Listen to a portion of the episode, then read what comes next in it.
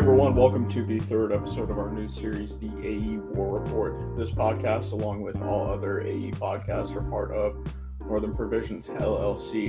This podcast is sponsored by Mission Essential Gear, your one stop combat shop, home of the tools, the tactical handbook for unit leaders, available at megearco.com and Amazon as well. Use code ANE 2021 for a discount added to your cart on the Mission Essential Gear website. Also, check out the Freelancers, a media and research collective dedicated to covering modern conflicts with a soft focus on foreign fighters.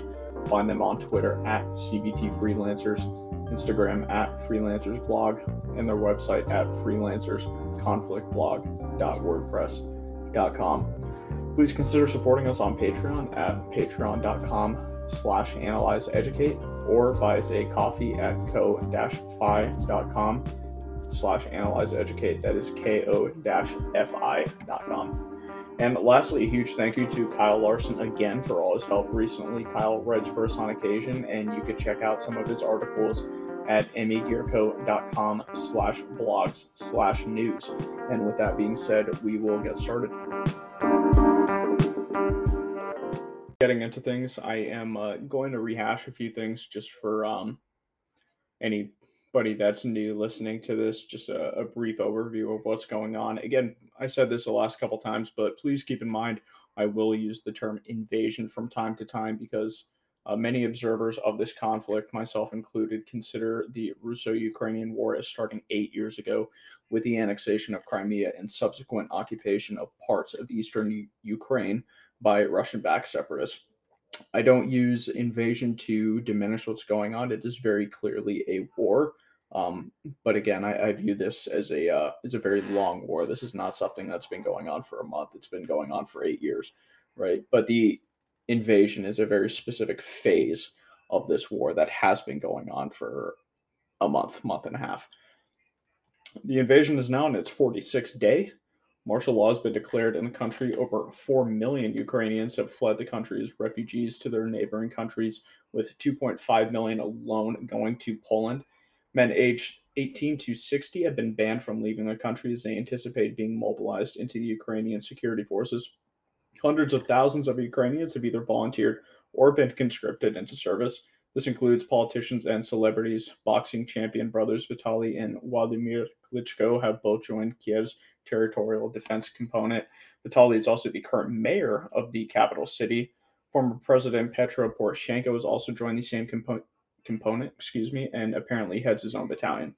Foreign fighters have flowed into Ukraine to join the International Legion of the Territorial Defense Forces. Volunteers have come from many different countries, including Japan, the United States, Canada, the United Kingdom, Brazil, Spain, and plenty of other countries. Russian forces have been facing numerous issues since the start of the invasion, including but not limited to logistical issues. Uh, that includes fuel and food, poor infantry tactics, uh, poor immediate reactions to contact with Ukrainian troops, uh, failure to gain air supremacy, and maybe even still to this point, failure to gain air superiority, and questionable accuracy of guided munitions such as ballistic and cruise missiles. We're also seeing shortages of guided munitions, which um, something I should have been clear about before. That's actually a problem that the Russian military has just really always had in general. They don't have nearly as many guided munitions as, um, say, the United States does. They they have a very limited supply, so they really have to use them wisely.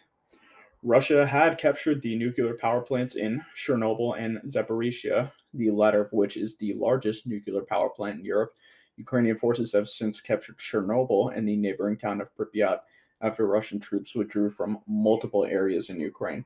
The Russian withdrawal comes as Moscow is attempting to reframe the main objectives of the invasion in the eyes of the public.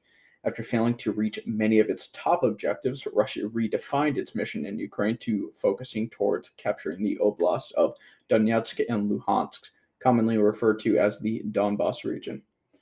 Kherson is still the only major city captured by Russian forces at this point. Ukrainian forces have reestablished effective control over all of Sumy Oblast, all the way to the Russian border, and from the Oblast of Kiev and Cherniv all the way to the border of Belarus. Again, that coincides with this Russian uh, withdrawal that we saw in the north. Some mopping operations in those areas are still ongoing due to small Russian units being left behind by the main force as it withdrew. But again, Ukraine uh, pretty much controls all that territory at this point in time. The city of Mariupol in Donetsk Oblast is still under siege from Russian forces and has been under siege for over a month. The Russian military is claiming that it has taken the entire city center, but that hasn't yet been independently confirmed. However, they have at least taken a, a large portion of it. Heavy fighting is continuing in the southern portion of Kharkiv Oblast and Luhansk Oblast. Ukrainian forces have made at least two successful counterattacks. I'm sorry, had made at least two successful counterattacks in those areas in Izium and Rubizhne, respectfully. However, Russian troops once again retook that area in Izium. The United States has sent billions of dollars worth of military equipment and aid to Ukraine since the invasion began on February 24th. This includes one uh, 1,400 Stinger man portable air defense systems, 5,000 Javelin anti tank guided missile systems, 7,000 other types of anti armor systems, Switchblade loitering munitions, aka suicide drones, and 50 million rounds of various types of ammunition. You can find a full list on our Instagram at Analyze Educate. And on March 24th, a Ukrainian missile strike hit the port of Berdyansk on the Black Sea coast. Russian forces have been using the port city as a major logistics hub since its capture by Russian Marines on February 27th. An Alligator class landing ship, BDK 55, the Saratov, was destroyed while docked in the port. Two Ropucha class landing ships, the Caesar Kunikov SDK 64 and the Novocherkassk SDK 46 were both damaged in the attack but were able to sail away. An unknown number of Russian sailors were killed. Uh, it's believed that casualties are in the hundreds, but we really don't know. The attack came after a reporter with Russia Today published a video of himself showing off Russian naval vessels and offloaded equipment at the port, so think of that what you will. On March 31st, former South Ossetian President Edward Kokiri claimed that 300 South Ossetian soldiers reportedly returned to their garrison at the 4th Guards military base in Tskhinvali from combat zones in Ukraine. He said that the soldiers left Ukraine because they felt as if they had been left for dead in the country. Kokiri asked people not to jump to conclusions and added that the combat readiness of troops should be investigated before deploying them into combat areas. Current South Ossetian President Anatoly Bibilov uh, recently ordered some of his forces in Ukraine to assist Russian troops in the country. In reality, though, these are officially Russian soldiers, as South Ossetia's military was partially integrated into the Russian armed forces back in 2017. South Ossetia, if you don't know, is a partially recognized state in between Russia and Georgia. It, along with Abkhazia, won de facto independence from Georgia as a result of the latter's defeat in the 2008 Russo Georgian War. The country is currently recognized by five UN member states Russia, Nicaragua, Venezuela, Nauru, and Syria. In addition, a number of states with limited recognition themselves have recognized South Ossetia as well. That includes the Luhansk People's Republic, a prominent uh, belligerent in this war, obviously. South Ossetia recently announced that it would soon be holding a referendum on whether or not to be annexed by Russia, and that would be a very drastic move if Moscow went along with such an annexation. So we'll keep an eye on that, of course. On April 1st, two Ukrainian Air Force Mi 24 attack helicopters flew into Russian airspace at low altitudes and struck a fuel depot causing a large fire to break out. The armaments used were reportedly S 8 rockets. Ukrainian Security Council Secretary Alexei Danilov officially denied involvement. However, evidence via open sources seems to show otherwise, and the Ukrainian government did wait a good amount of time to either officially uh, confirm or deny their involvement in this attack for a very long time. They just wouldn't uh, wouldn't say as to either. So think of that what you will. On April 4th, President Volodymyr Zelensky visited the recaptured city of Bucha in Kiev Oblast. He went there to visit some truly horrific scenes in the city that were revealed after Russian forces withdrew, at least 270 civilians were found buried in a mass grave, and dozens more civilians were found lying dead in the streets of the city. Some of them had their hands bound behind their backs and appeared to have been executed while laying face down on the ground. The severity of the Bucha massacre, as some are calling it, cannot be overstated. As a result of the massacre and other human rights violations throughout the invasion, the United Nations voted to remove Russia from the UN Human Rights Council on April 7th. The vote tally was 93 to 24 with 58 abstentions. Some countries that voted against include China, Iran, Syria, Cuba, and North Korea. Russia is only the second country to ever been removed from the council after Libya was removed in 2011. Russia responded by saying that the vote was, quote, politically motivated and it had already quit the council before the vote even began. On April 5th, roughly 270 Ukrainian Marines from the 36th Marine Infantry Brigade's 501st Marine Infantry Battalion surrendered to Russian forces in Mariupol. On April 8th, a Russian Tochka U missile strike hit a train station in Kramatorsk in Donetsk Oblast, killing at least 50 people, including five children. Civilians at the station were there to board trains to evacuate Donetsk in the anticipation of renewed Russian offensives in eastern Ukraine. Russia has officially denied responsibility and claims Ukraine staged a false flag attack. A lot of you made the argument that Ukraine had to have been behind this attack because Russia no longer uses Tochka U missiles. However, that's just not true at all. While Russia has had Tochka U missiles out of active service for a long time, it kept many of them in reserve and has started using them in Ukraine, and we could confirm that via open sources. We've seen Russia transporting Tochka U missiles within Russian territory using invasion markings, notably the V marking. There's plenty of open source resources out there. Russia is using these missiles, not only Ukraine. Also, the Russian Defense Ministry made online statements that it had successfully targeted railway infrastructure in Donetsk with missiles within hours of that strike. Then, as soon as reports of civilian deaths started flowing in, the statements were deleted. Think of that what you will. If any of you have any evidence or general information that port that points, excuse me, to Ukraine being responsible for this, please send it my way. A lot of you have said that you have sources that uh, show Ukraine is behind this attack. Send it my way. I've asked you to. You haven't sent me anything. So you know how to get a hold of me: Instagram, Twitter at Analyze Educate. Um, you have something, please feel free to send it my way. But at this time, I've seen nothing to suggest that it wasn't a Russian attack. So I'm going off that. Also, on April 8th, BBC reported that the Russian government had placed Army General Alexander Dvornikov in charge of the special military operation in Ukraine. General Dvornikov currently serves as the commander of the Southern Military District in Russia. BBC reporter Gordon Corera said the decision was made due to a lack of coordination in different commands of the Russian military throughout the operation. The unnamed Western official that Corera quoted in his reporting believes that the timing is important.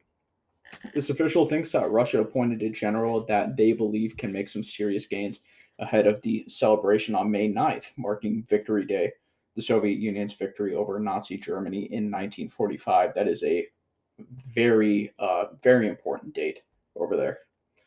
Dvornikov is a hero of the Russian Federation and a 44 year veteran of both the Soviet Army and the Russian ground forces. His previous commands include the 5th Combined Arms Red Banner Army, the Southern Military District, which he very briefly commanded in 2012, and he was the first commander of Russian armed forces in Syria, so he is experienced. And now for some uh, general updates, I will leave you guys with a situation report from the Institute for the Study of War. Russia will struggle to gather a large enough combat capable mechanized force needed to operate in the Donbass in the coming months. Again, this is coming from ISW.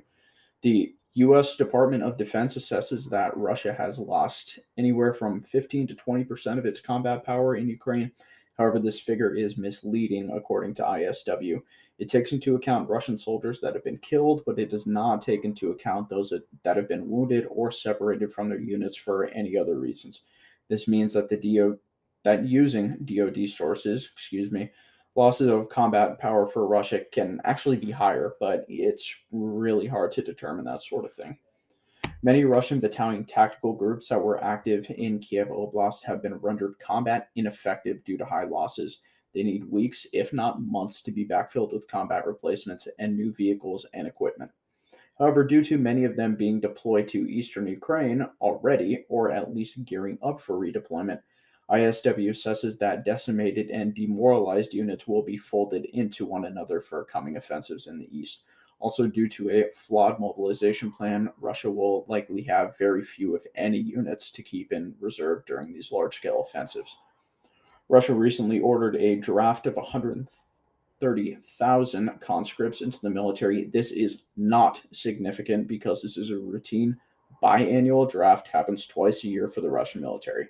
Completely normal. However, Russia has also called up 60,000 reservists for active duty, presumably to be used in Ukraine. If Russia wants to benefit from these additional 200,000 troops, it would take months to get them adequately trained and equipped and put into their combat units, which means they wouldn't be in combat zones until late summer at the very earliest. However, if Russia decided to rush them into deployment, they would likely add very little strength to the Russian effort and would probably take some pretty high casualties, which would be very counterproductive, right? The Ukrainian government claims that it destroyed 20 battalion tactical groups and rendered another 40 combat ineffective. For what it's worth, it's hard to verify, just throwing that out there. ISW is continuing to gather reports on low morale within the Russian ranks. On April 6th, a Russian Telegram channel reported that 60 paratroopers from the 76 Guards Airborne Division refused to fight in Ukraine and were thus dismissed from duty. Something like that is also hard to verify. Again, these are just reports, just giving you guys a little bit of extra information. But with that being said, we will move on to the question and answer portion. You guys had some questions for me to uh, answer on Instagram, and we'll hop into those. So, the first thing you guys wanted me to address was some human rights violations and war crimes that have been committed by Ukrainian troops. And uh, before I get into that, I, I just want to note that um, you shouldn't believe that Ukraine hasn't committed any human rights violations or war crimes. It this stuff happens in war all the time. And keep in mind, they were invaded. This isn't me justifying their actions, but they were invaded. These soldiers are are going to be pissed off and they're going to take out their anger um, in places they shouldn't, right? And I mean, war crimes are unfor- unfortunately they're a norm in war. They happen in in every war, and they're committed by all sides um, and you you shouldn't believe that there is a side that hasn't committed some war crimes or human rights violations. Unfortunately, it again it happens all the time, and uh, unfortunately, it always will. That's just that's how it goes. But there was a video of Ukrainian servicemen shooting multiple Russian prisoners of war in the legs and in the knees. Um, that the video has been verified. This incident has been confirmed. Presumably, the person that posted it is the Ukrainian soldier that filmed it. This wasn't a leak or anything. This this unit wanted this to get out on the internet for whatever reason, but that's just one instance of war crimes, shooting unarmed prisoners of war with their hands tied behind their backs. If you want to justify that, that's on you. I'm not telling you what to think about it. I am telling you that legally speaking, it is a war crime. You cannot shoot prisoners that are unarmed, have their hands tied behind their backs. That is a war crime. If you want to justify it, again, it's on you. I'm not telling you what to think. I'm just telling you that it is what it is. It's a war crime by definition.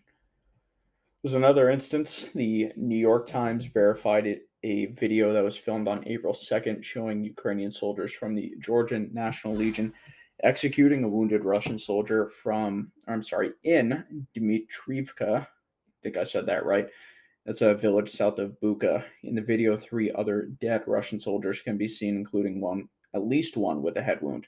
So, again, another verified case of war crimes, executing at least one wounded unarmed prisoner of war, probably three others.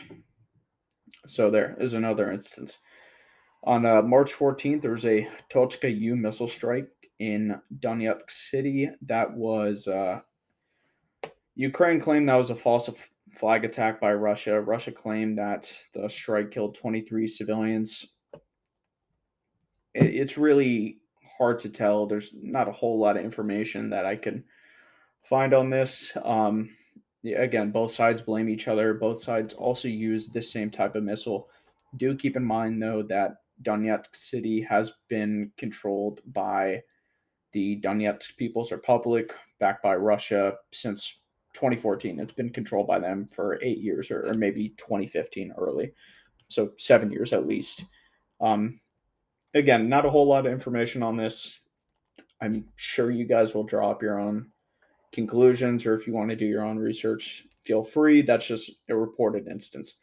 And lastly, the UN Human Rights Monitoring Mission in Ukraine noted at least 55, I'm sorry, 45, excuse me, potential cases of abuse and torture by Ukrainian civilians and members of the Territorial Defense Forces on suspected pro Russian Ukrainian citizens. That organization also documented two cases where civilians were killed in Ukrainian controlled areas for being suspected of reporting Russia. So, again, both sides are committing war crimes and human rights violations, not just Russia. Something to keep in mind. Second question Could Russia assault Kiev again in the near future?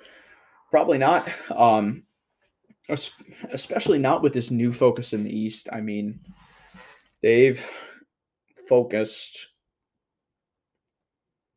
all of their forces in Ukraine are being focused in the well, most of them are being focused in the east. You still have some in the south uh, fighting near Mykolaiv, but that's really it. Other than the Mykolaiv front, if you even want to call it that, all forces are focusing on the east, whether they're coming from uh, coming up from Crimea or if they're coming from the Russian border from the east, right? Um, an assault on Kiev in the near future, it's just really not going to happen.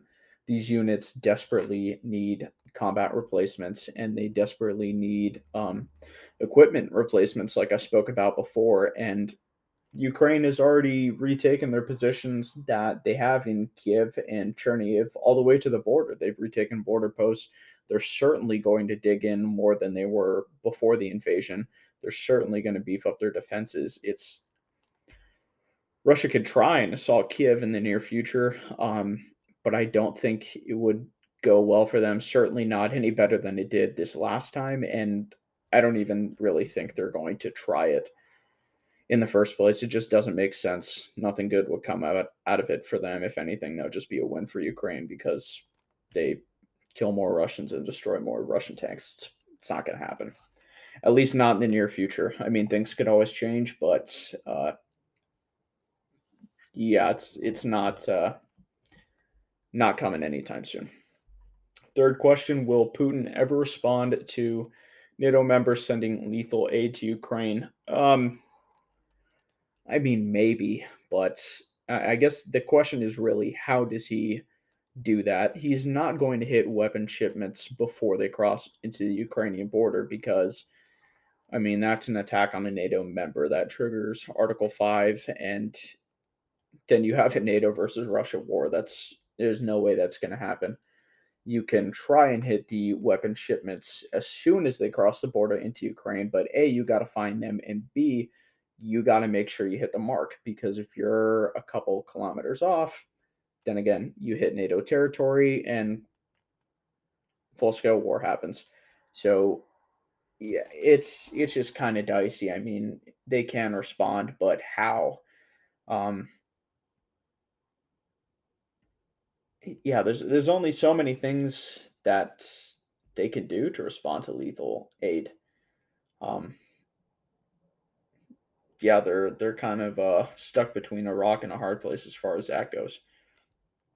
For how is Russia, I'm sorry, how is Ukraine shifting gears to respond to Russia's changing objectives focused on the east? Um, well, we have seen some troop movements going towards the east, but I haven't I haven't seen which specific units. I haven't seen troop numbers. I just know that redeployments have been happening. We have seen counteroffensives going on in the east that I spoke about earlier in uh, Izium and other areas around there. We've seen renewed counteroffensives in Mykolaiv in the south um, and Kherson Oblast also in the south. Um, but as far as that goes, I, I don't have a lot of information. I just assume that since Russia is shifting gears and focusing on the east, I assume that Ukraine would do the same because that is where the majority of fighting has been ever since um, the Russian withdrawal from the north, and it will continue to be where the majority of the fighting will be until Russia achieves its objectives, if they do, right?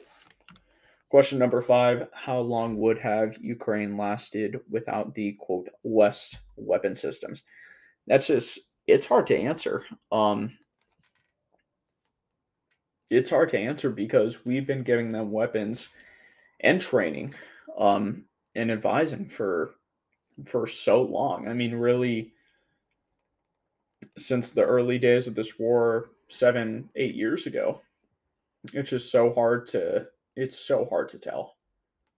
Um, I mean, the Ukrainian military, when this war began in 2014, early 2015, it was so different from how it is now. I mean, it was very um, Soviet esque. You'll even hear uh, U.S. officers that trained the Ukrainian military around that time. They'll speak about this as well. Very Soviet esque, um, very old equipment. Their training was outdated. Their leadership strategies were outdated.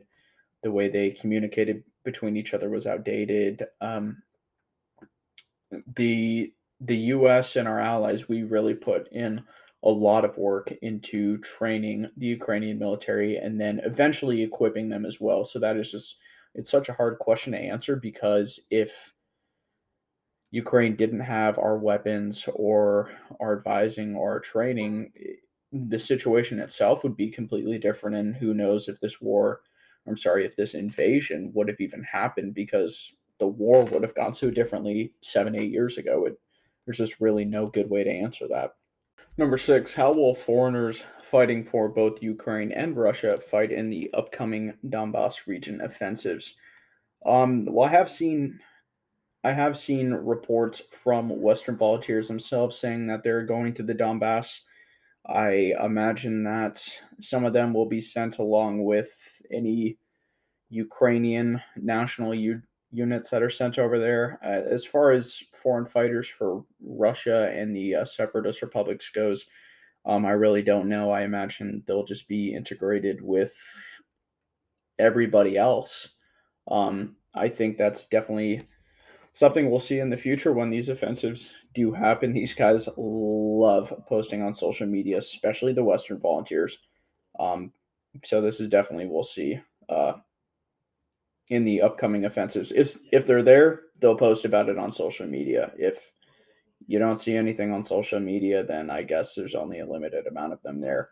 But uh, something notable about that uh, Forward Observations Group, most of you guys probably know them, veteran or veteran company. I don't even know how you define them at this point, but they've been fighting in Ukraine uh, ever since the invasion began, or I guess even a little bit before the invasion began. And uh, they posted that they were on the Donetsk front line a couple days ago. So, yeah, maybe that answers your question a little bit. Number seven, what will future global trade in the Black Sea look like? That's really hard to tell right now. Um, First off, I am not a global trade expert at all. I don't know that much about it. Not I don't even know if I necessarily have an area of expertise, but if I did, that wouldn't be it. Um, but I can say it's probably hard to even tell right now because the war is, I mean, it's still full steam ahead, right? Um, and Ukraine still controls some of their coastline. They really control um, from Mykolaiv all the way to the Romanian border, all that much of their coastline in the Black Sea. Um, and Russia obviously controls the rest of it. There have been uh, plenty of reports that Russia is mining the Black Sea. Um, and obviously, if those mines aren't taken care of, that can be a big issue. Um, and then we also saw a, a decent amount of civilian vessels being shelled or just accidentally fired upon during the beginning of the invasion by um, both the Ukrainian and Russian navies. So, yeah, trade in the Black Sea is uh, contentious, uh, to say the very least, and yeah, how how that goes in the future really depends on how this war goes and if they're able to get the mines out of the Black Sea, right? That's obviously going to be a big issue. Question number eight What's going on in Mariupol? Okay, well, Russian forces are uh, present in most of central Mariupol, as I talked about earlier. And from reading maps from the ISW, it looks like Ukrainian forces are boxed into three separate areas the Azovstal, Azov, oh, I mispronounced that, Azovstal metallurgical combine in the city's southern portion, excuse me. Uh, also, a large area to the north of the city's port, and a large area in the northern part of the city separately. Those are the three areas Ukrainian troops appear to be boxed into. Russian troops captured a bridge leading to the Azovstal combine on April 7th, and uh, the southern portion of the port of Mariupol was taken on April 8th, and I believe they actually took the fishing port of Mariupol today. Uh, those areas have seen the heaviest fighting in recent days, and they probably will continue to do so until they're fully captured by Russian units. Question number nine Thoughts on Finland moving towards NATO currently? Um, well, I that opinion isn't really mine to have. I'm not I'm not Finnish. I mean, for any of you Finns out there, uh, if you feel like you want to weigh in, then please, by all means, do so. Um, I will say it makes sense for them to join NATO. Um, I do think personally that some moves that the United States and NATO made as the Soviet Union collapsed were uh, not the brightest moves. I don't think we should have expanded NATO uh, eastward as quickly as we did, as much as we did. That obviously provoked Russia, and I'm not justifying Russia's actions at all, but the actions that the US and NATO in general took in the 90s and early 2000s obviously pissed them off and put them on edge. Now, with that being said, Russia, part of Russia's justification for invading Ukraine is they do not want NATO encroachment on their borders, right? They already share a good part of their border with NATO countries. They don't want to share any more of it with NATO countries. They do not want Ukraine to join NATO, certainly. Um, Finland also borders Russia in the north. They are not a NATO country yet. I think Russia is obviously fearful of NATO expanding, but by invading Ukraine, they really gave European nations that aren't a part of NATO, they really gave them justification to go ahead and join NATO. Um, and I'm sure Putin figured that that could happen once he invaded Ukraine. I'm sure he figured that would be a consequence, right? But um, I mean, at this point, it looks counterproductive because now Russia could have more NATO nations on its border, and that's obviously something it didn't want. But that looks like something that's going to happen. So, long story short, it makes sense for Finland to join NATO now. Yeah. Question number 10 Why are the most sheltered the most bloodthirsty? Um, I really, I really can't answer that. Um, I think that question's in relation to uh, something I posted on Instagram. I've seen a good amount of people that are, I mean, basically praying for a war to break out between Russia and NATO. And I mean, you just know damn well that most people that want that sort of thing to happen just wouldn't have the guts to fight in that war if it did happen or even put on a uniform at the very least so it's it's a little ironic um, and i'm pretty sure that that question is in response to me posting that, but I really couldn't answer that. Um, I guess people that uh, haven't witnessed death and destruction. Yeah, I don't. I don't know. I don't know. I wish I had an answer for that, um, but I don't. Question number 11 How many people will put on uniforms? Yeah, uh, answer not many. Um, it's just a fact of the matter. Most, if not the, the vast majority of people that are, you know, asking for war between uh, NATO and Russia, they just wouldn't join up themselves. And that's unfortunate, but that's a reality. And I think we all know it. And last question chances that Mariupol holds out or is reinforced from Kherson Oblast. And for uh, the purposes of this question, I'll include uh, Mykolaiv Oblast as well. Um, short answer, not likely. Um, any any uh, reinforcements that would, I mean, come from any direction, they would have to fight through a lot of Russian controlled territory to even get to the outskirts of Mariupol. And then once they're in Mariupol, they have to fight through um yeah, they have to fight through a ton of Russians in in any direction to even reach a unit of uh, Ukrainians that are holding out in Mariupol. It's just the chances are are not likely, unfortunately, and unless something drastically changes. Of course, war is very unpredictable. Maybe uh, Mariupol gets liberated tomorrow. Who knows? But yeah, at this point, not likely. Uh, Russians control a lot of territory in Mariupol and around Mariupol and in between Mariupol and Kherson and Mykolaiv and from Mariupol to the Russian border in the east. There's there's just way too many units that you would have to fight through if you even want to get close to Mariupol and yeah, unfortunately, it's just probably not going to happen. It's really a matter of days until Mariupol falls, given the current situation. Again, things could change, but with things being how they are now, um, that's just a reality. I hope I'm wrong, but I don't think I am. With that being said, that's all we got from questions. We will take a quick break. We'll be right back.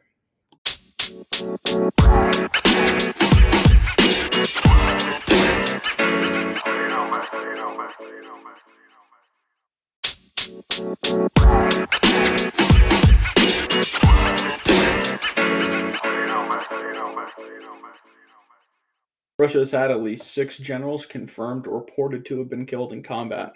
Major General Andrei Sukhovetsky was killed in combat near Mariupol. He was a veteran of multiple wars, including the Russo Georgian War, the Syrian Civil War, and the annexation of Crimea. His death was confirmed by President Vladimir Putin. He commanded the 7th Guards Mountain Air Assault Division of the VDV and was the deputy commander of the 41st Combined Arms Army. Major General Vitaly Gerasimov was reportedly killed near Kharkiv. He was the chief of staff for the 41st Combined Arms Army and was a veteran of the Second Chechen War, the Syrian Civil War, and the annexation of Crimea as well. Major General Andrei Koznikov was reportedly killed as well. He commanded the 29th Combined Arms Army. Not much is known about his service other than the fact that he has served in the Russian ground forces from 1998 and took command of the 29th Army in December this past year. U.S. officials did confirm that three Russian generals had been killed at the time of his death, but no names were provided. Major General Oleg Mityaev was reportedly killed in Mariupol on March 15th. He commanded the 150th Motorized Rifle Division. Lieutenant General Andrei Mordvichev was reportedly killed in an attack on the Russian occupied Kherson International Airport. He commanded the 8th Guards Combined Arms Army. Lieutenant General Yakov Rezantsev was reportedly killed in that same attack on Kherson Airport. He commanded the 49th Combined Arms Army and had previously deployed to Syria at least once.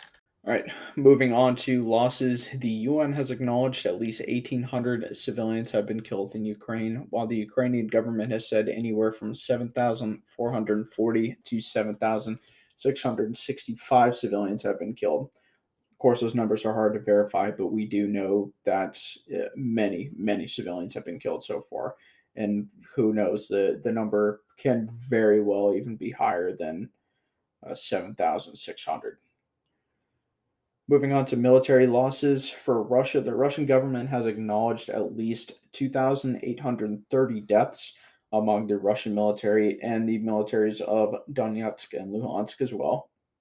While the Ukrainian government states that Russia has suffered 19,300 losses, that includes both killed and wounded. The US government estimates Russia has over 10,000 killed at this time. And for Russian personnel losses, these were all identified by Rob Lee on Twitter uh, using only Russian sources, which is great.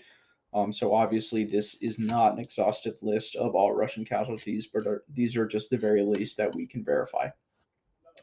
The GRU, that's the uh, main directorate for the uh, general staff of the Russian armed forces, they've lost 29 servicemen, four from the second Spetsnaz Brigade, four from the 3rd Spetsnaz Brigade, uh, one from the 10th Spetsnaz Brigade, 12 from the 22nd Guard Spetsnaz Brigade, three from the 24th Spetsnaz Brigade, one from the 25th Spetsnaz Regiment, and one from the 346th Spetsnaz Brigade. Russian airspaces, we have six confirmed losses. Those are all pilots, all pilots of the Russian Air Force, and that includes a deputy regimental commander and a Su 25 pilot who was killed in action. For the Russian Navy, we have at least uh, 50 confirmed deaths. Northern Fleet has six, one from the 61st Naval Infantry Brigade. That was a colonel from the unit that was killed in action, and five from the 200th Arctic Motorized Rifle Brigade. Black Sea Fleet has suffered 22 deaths at least. Deputy Commanding Officer Captain First Rank Andrei Paliy was killed in action in Mariupol. We have four deaths from the 126th Coastal Defense Battalion, one from the 127th Reconnaissance Brigade, 15 from the 810th Naval Infantry Brigade. That includes the brigade's commanding officer, Colonel Alexei Sharov. He was killed in action in Mariupol. Also, two from the 382nd Naval Infantry Brigade. Baltic Fleet has suffered six deaths, all from the 336 Guards Naval Infantry Brigade. Pacific Fleet has suffered 10 deaths, two from the 40th Naval Infantry Brigade, and seven from the 155th Guards Naval Infantry Brigade. Caspian Flotilla has suffered two deaths, one each from the 177th and the 414th Naval Infantry brigades. Russian ground forces have suffered at least 68 deaths, three from the 1st Guards Tank Army, two of those from the 2nd Guards Motorized Rifle Division, and one from the 4th Guards Tank Division. 20th Guards Combined Arms Army has suffered three deaths, one from the 3rd Motorized Rifle Division, and the commanding officer of the 252nd Motorized Rifle regiment of that division was killed in action. His name was Colonel Igor Nikolaev. We have one death from the 144th Guards Motorized Rifle Division and one death from the 28th Motorized Rifle Brigade. 41st Combined Arms Army has suffered seven deaths. However, one of those is shared with the VDV's 7th Air Assault Division. Keep that in mind. Three of those from the 90th Guards Tank Division. Uh, six of those I'm sorry, two of those from the 6th Tank Regiment, including a battalion commander from that regiment, Colonel Alexander Zakharov. He was killed in action. Two deaths from the 74th Motorized Rifle Brigade, and two from the 35th Motorized Rifle Brigade, excuse me. Three deaths from the 35th Combined Arms Army, 15 deaths from the 36th Combined Arms Army. 14 of those have been from the 2nd Guards Tank Corps, and one of those is from the 37th Motorized Rifle Brigade.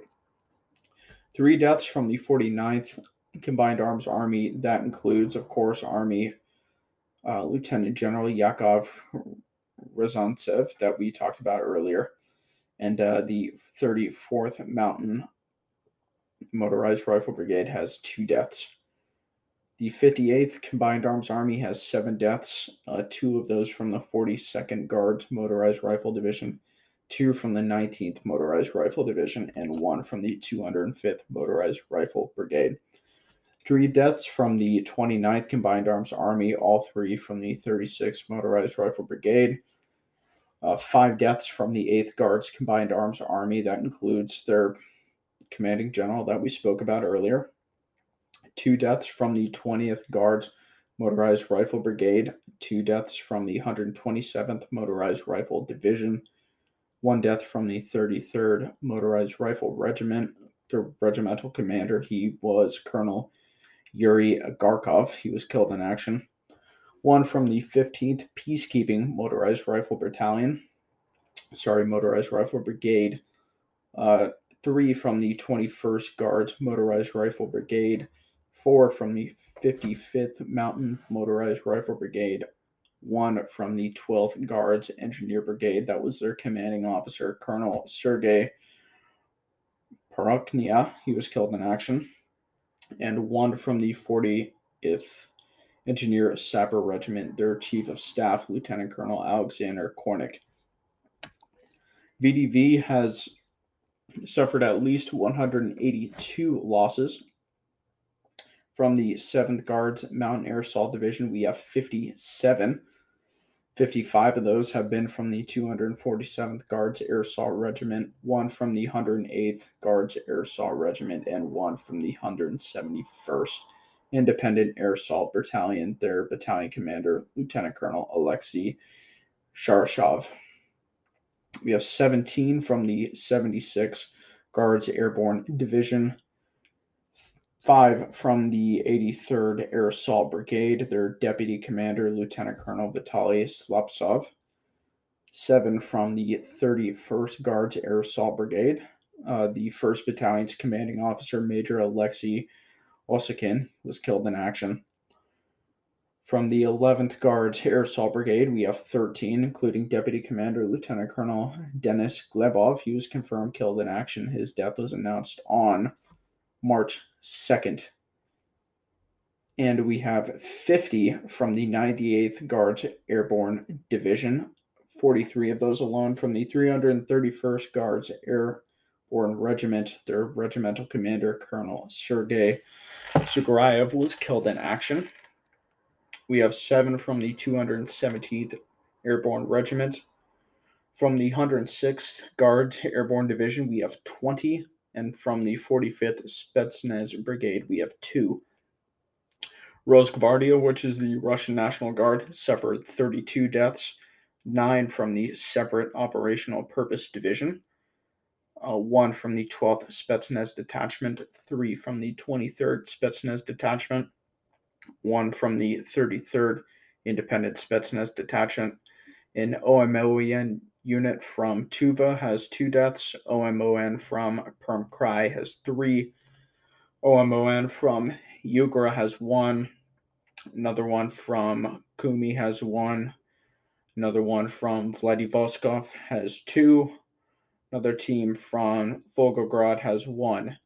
An SOBR unit from Vologda has two. SOBR unit from Omsk has two as well and an unknown Rosgvardia battalion commander was killed as well.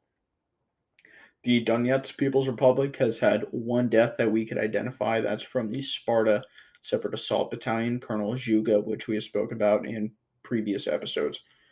For Ukraine, not uh, many specific confirmed losses of Ukrainian personnel are available. And like I said last time, if you guys have uh, any sources, any Ukrainian sources of confirmed Ukrainian losses, p- please uh, feel free to send them my way so I can update this list. Ukraine has acknowledged at least 1,300 of their servicemen have been killed, but that estimate is a month old, and those are uh, definitely downplayed. Um, yeah, yeah, those are absolutely downplayed. The Russian government claims over 14,000 Ukrainian personnel have been killed and the U.S. government estimates that two to four thousand have been killed, but that estimate as well is a month old, so it's just very hard to tell right now. For the Ukrainian Air Force, we have identified uh, one pilot has been killed. He is from the 204th Tactical Aviation Brigade. The brigade's, I'm sorry, a squadron commander, Major Yevgeny Lysenko. He was killed in action during a dogfight.